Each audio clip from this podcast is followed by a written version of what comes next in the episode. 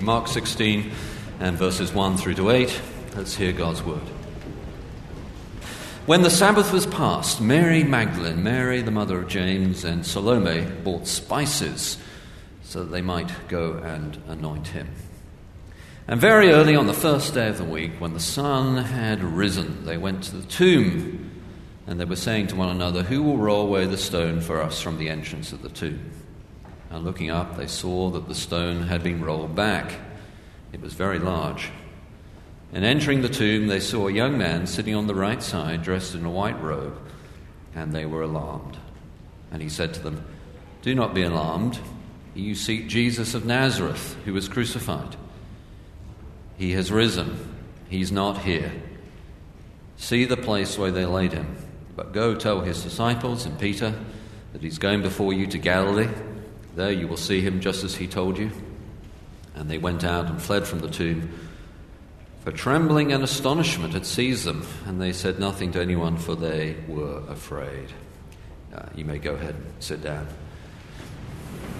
You're, you're probably aware that when you uh, read uh, a novel or um, you're watching a TV series, there are various rhetorical techniques uh, that people use to try and keep our attention.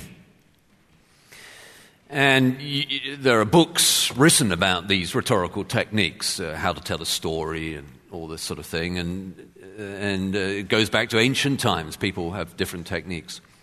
One common technique uh, to keep people turning the page when they're reading a book or to be excited about the next installment of the uh, release of uh, the Netflix uh, in, uh, TV series or what have you.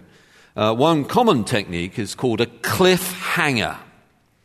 So, uh, uh, and some people actually think that uh, phrase cliffhanger came from Sir Arthur Conan Doyle when he was writing about Sherlock Holmes, and he had got so fed up writing about Sherlock Holmes that he killed off his hero by having him fall off a cliff.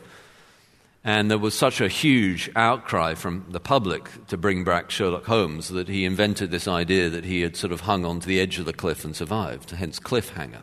Anyway, uh, a cliffhanger. Uh, this uh, verse 8 ends on a cliffhanger uh, they go out frightened and they don't say anything. okay, so what's next?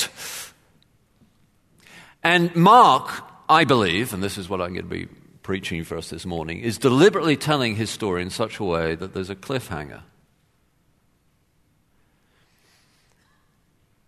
And when there's a cliffhanger, what it does in our brain when we're reading the story or we're listening to the audible version of the story or we're watching a TV show, what it does in our brains, it causes us to ask questions.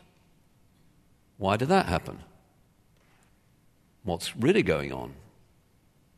What will they do next? It's all a technique to get us involved and think and want to hear the next thing. And Mark here is ending on a cliffhanger because he wants us to ask questions about what he's just told us. Namely, I think, three. First of all, why was the tomb empty? First question. No, I put it like that not was the tomb empty.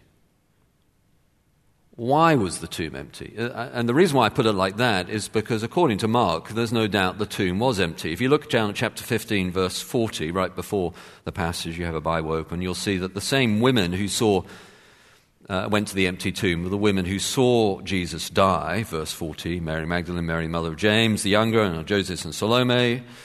Um, and they're the same women who, verse 47, uh, Mary Magdalene and Mary, the mother of Joseph, saw where he was laid. So they saw, they saw Jesus die. He definitely died. They saw where he was buried. They got the right tomb. And then, uh, verse 1 of chapter 16 Mary Magdalene, Mary, the mother of James, and the Salome, they're the ones who go to the tomb. They're not expecting it to be empty. They're thinking, how on earth is anyone going to roll back this stone because it's so huge? What's going to happen? And they find it is rolled back, and then when they look in, they find it's empty. So, according to Mark, there's no doubt it was empty. In fact, I think an unbiased, you don't have to be a Christian to agree with this, but an unbiased, fair minded historian would agree that the tomb was empty. Uh, even Michael Grant, who's something of a skept- was something of a skeptical historian, he concluded that if you take the same criteria of literary standards for other ancient events as you do for the empty tomb, you have to conclude it was empty. I'm not sure he was a believer. I think he was a skeptic. I don't know. But a fair minded, unbiased historian would have to conclude it was empty because what else? Because there are eyewitnesses, we know from the rest of the, rest of the uh, New Testament, at least 500 at one time. Uh, but even that isn't the, strong, uh, the strongest, of course, argument for the, the, fact the tomb was empty, is because the church grew and. Uh, and if the tomb hadn't been empty, that someone would have produced the body. And if you wanted to stop the Christian church, all you needed to do was bring out the dead body and say, Look, here he is. And a lot of people wanted the church to stop growing. They never did that. Why? Because the tomb was empty. No, the, the real question, the first question is why was it empty? And the answer the angel gives in verse 6 is He has risen. Now, of course, we're familiar with that answer from Easter Sunday, but I, I doubt we really think about it very much. Uh, perhaps we think about it in terms of comparative religions. Not very commonly. Maybe you think about it in those terms. I don't find many people do, but perhaps you do. Muhammad is dead. His tomb is not empty. Um, no one claims that Muhammad, Muhammad's tomb is empty. He, he's dead. Uh, Buddha, his tomb is not empty. No one claims that Buddha, uh, Buddha's tomb is empty. He's dead. And of course, atheists don't claim that their heroes' tombs are empty. I, have been, it's an interesting experience. You ever go to Moscow and you go to Lenin's mausoleum in what used to be called Red Square and they have embalmed Lenin, and they bring him up again every day so that people, crowds of people, can see him. And I've been there, and he's definitely dead. Uh, so perhaps you think about in terms of comparative ideologies or religions, but I wonder whether you think about it in terms of fact.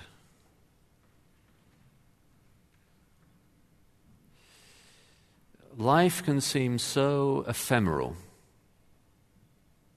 floaty, uncertain. Who knows? It's all a matter of opinion. Here it is the tomb is empty. It's not a matter of opinion.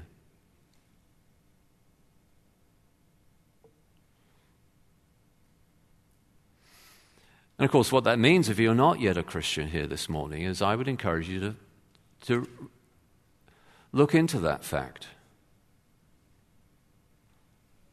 Christian faith is not based upon an experience, a, a, subjective emotional experience.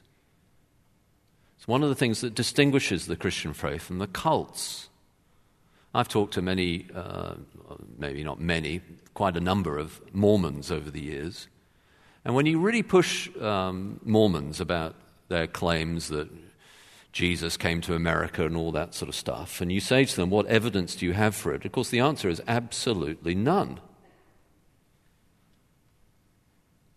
But it doesn't matter because it's just an experience. I remember well talking to one Mormon about this, and this Mormon just saying to me, they, they, they've seen the light.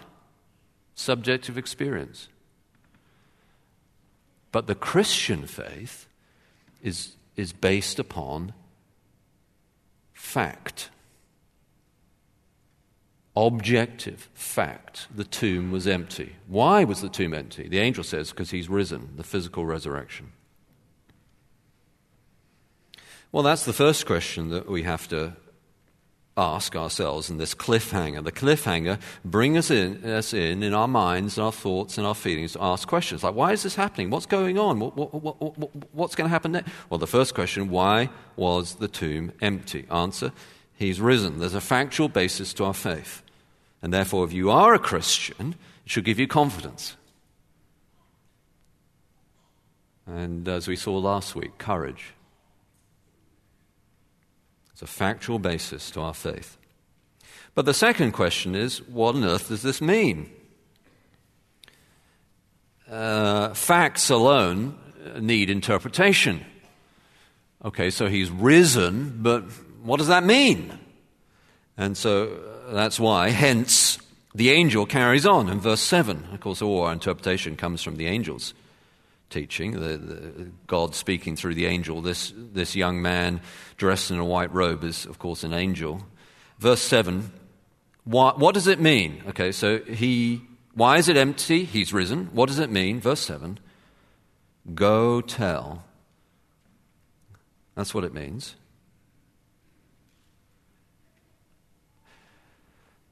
So, the meaning of the resurrection of Jesus from the dead is not merely that we who believe will also be raised from the dead. It is that. But it's not merely that. What it means is the whole of reality now, and our experience now of reality, because of the resurrection, has shifted. we now live on the other side of the empty tomb.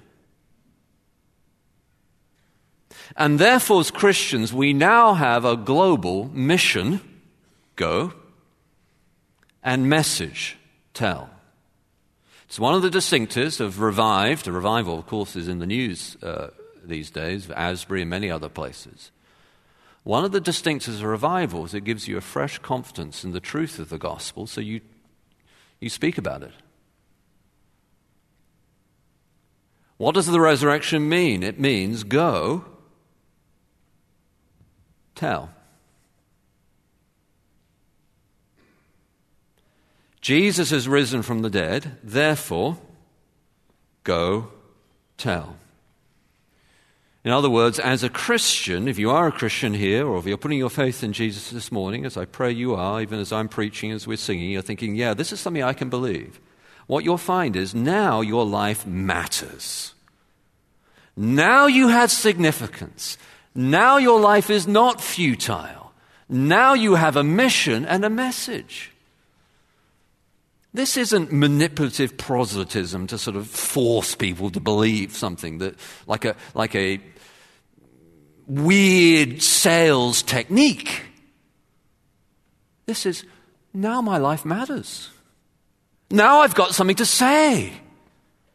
Now I have a mission, I have a purpose, as the Apostle Paul puts it at the end of 1 Corinthians 15. Your labor in the Lord is not in vain. It's no longer is your life vanity and pointless and meaningless. It has a purpose, it has a point, it has meaning. You've got something to live for. You have a mission. And whether you go on the mission field as a missionary, and I hope we continue to grow and expand our number of missionaries on the mission field, whether you become a preacher, and I hope we continue to grow up preachers from the church, uh, our workshop on biblical exposition, and other ways we emphasize growing up preachers, our pastoral residency. You heard from Matt Anthony earlier, so he was praying. We bring in people and give them the opportunity to learn and grow, and then send them out to preach. Whether you are a missionary or a preacher, you still, or not, you still have a mission and a message.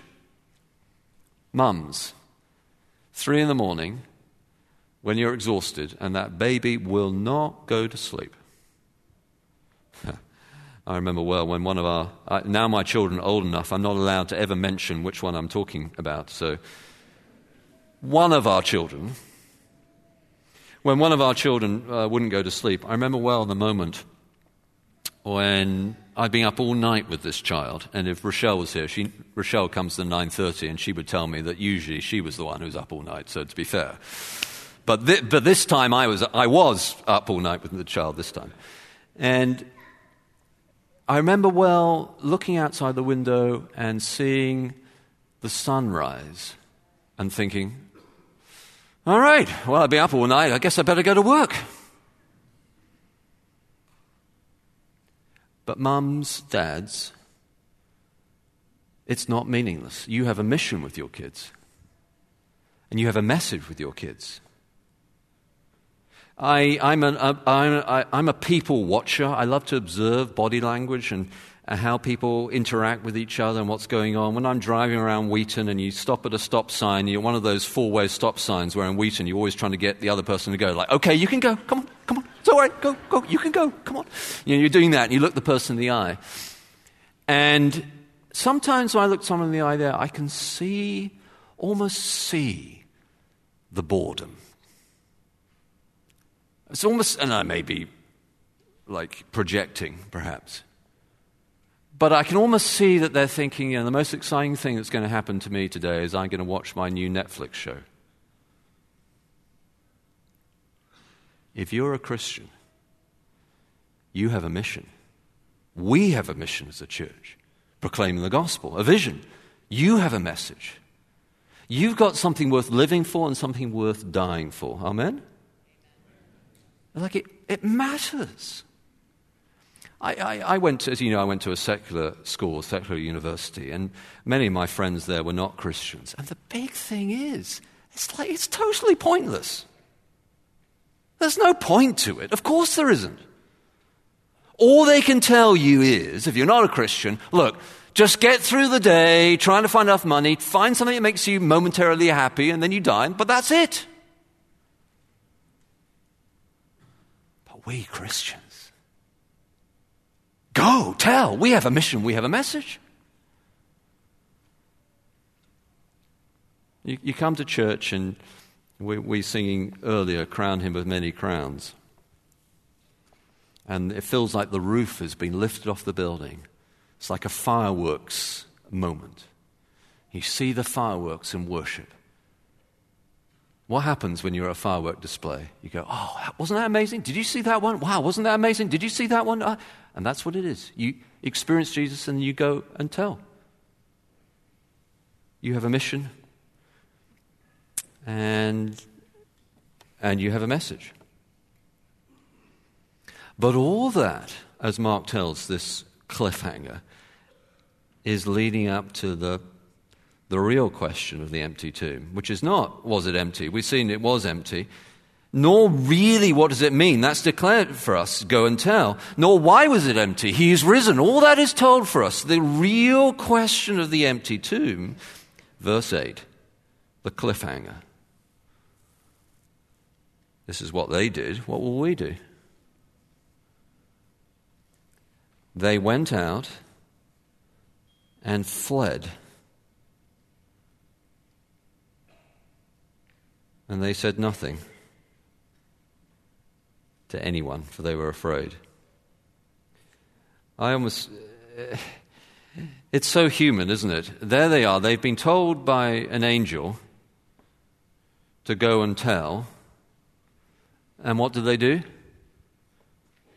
They run away and are silent. so human, isn't it? They've been told by the angel, Don't be afraid. And what are they? Afraid. Speak. And what are they? Silent. Go. And what do they do? Run. So human. And as I said at the beginning, I believe Mark is ending his gospel at this moment as a cliffhanger. Now, some of you will notice, if you have your Bibles open, that it says here some of the earlier manuscripts do not include verses 9 to 20.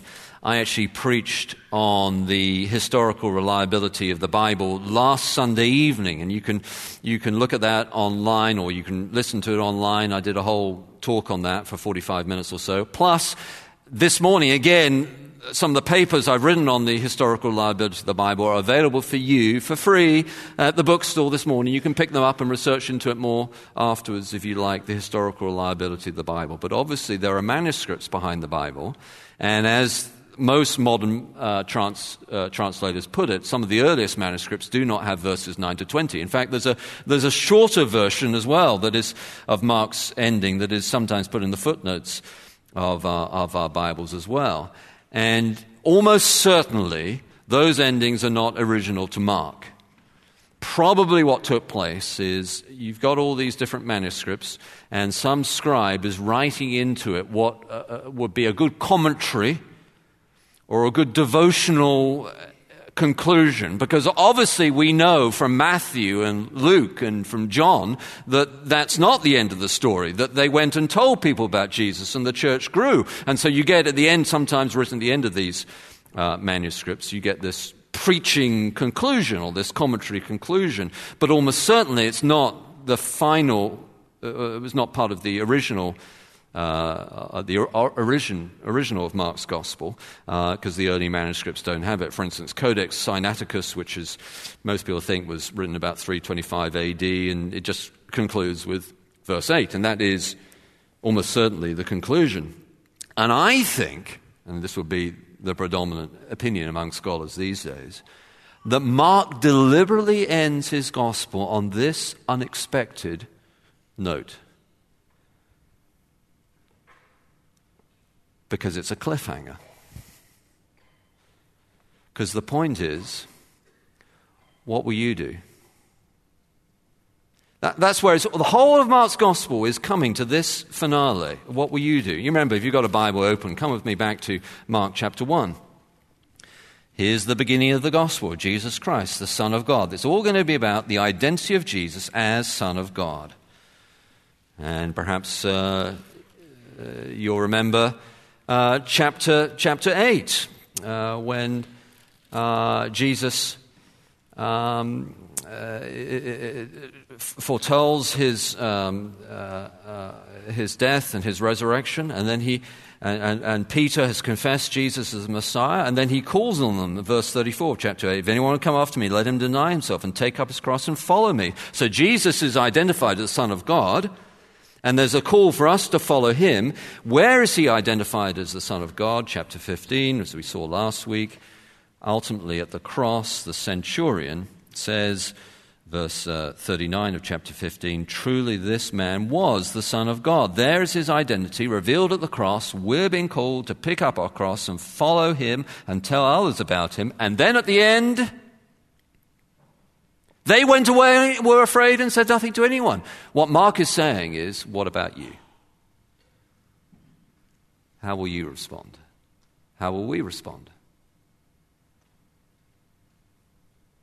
The story carries on. In the end, of course, they did go and tell other people about what they'd seen. Otherwise, we wouldn't have Mark's gospel. It wasn't, wasn't their, their, their final response was not to be silent. At the end, they got it together and went and told people about what they'd seen. But he, he ends on this cliffhanger to get us to ask the question why is the tomb empty? He's risen. What does it mean? Go and tell. But then ultimately and really, what will be your response? It's never theoretical Christianity, is it? It's always practical. I mean, I love theory as much as the next person. But at the end of the day, we are called to respond. In fact, in a certain sense, every Sunday morning is a cliffhanger. What will happen?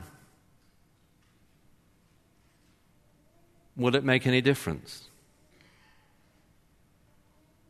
Will anyone put their faith in Jesus? Will anyone repent of their sin and reconcile with their wife?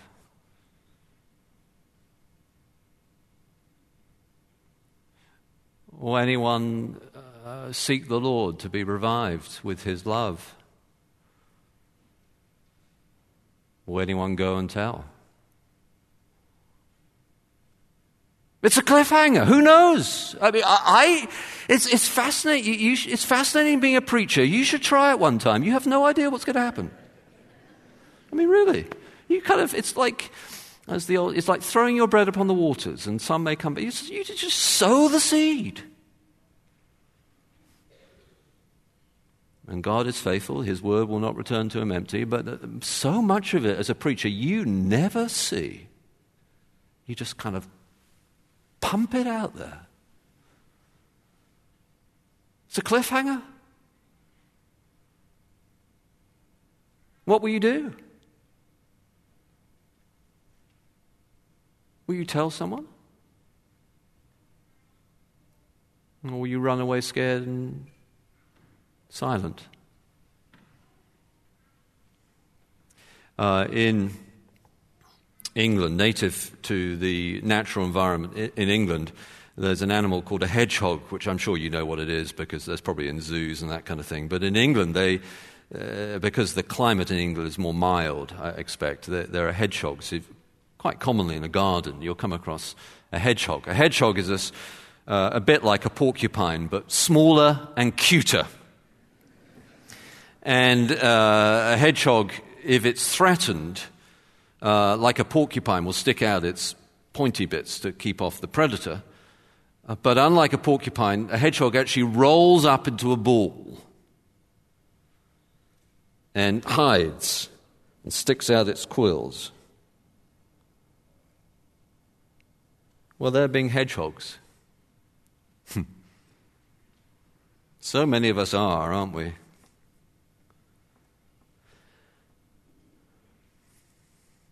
Each of the gospel authors traditionally is associated with a, with a symbol.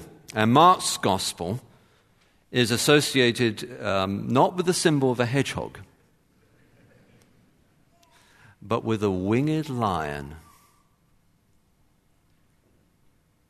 It's a cliffhanger. Are you going to be a hedgehog or a winged lion?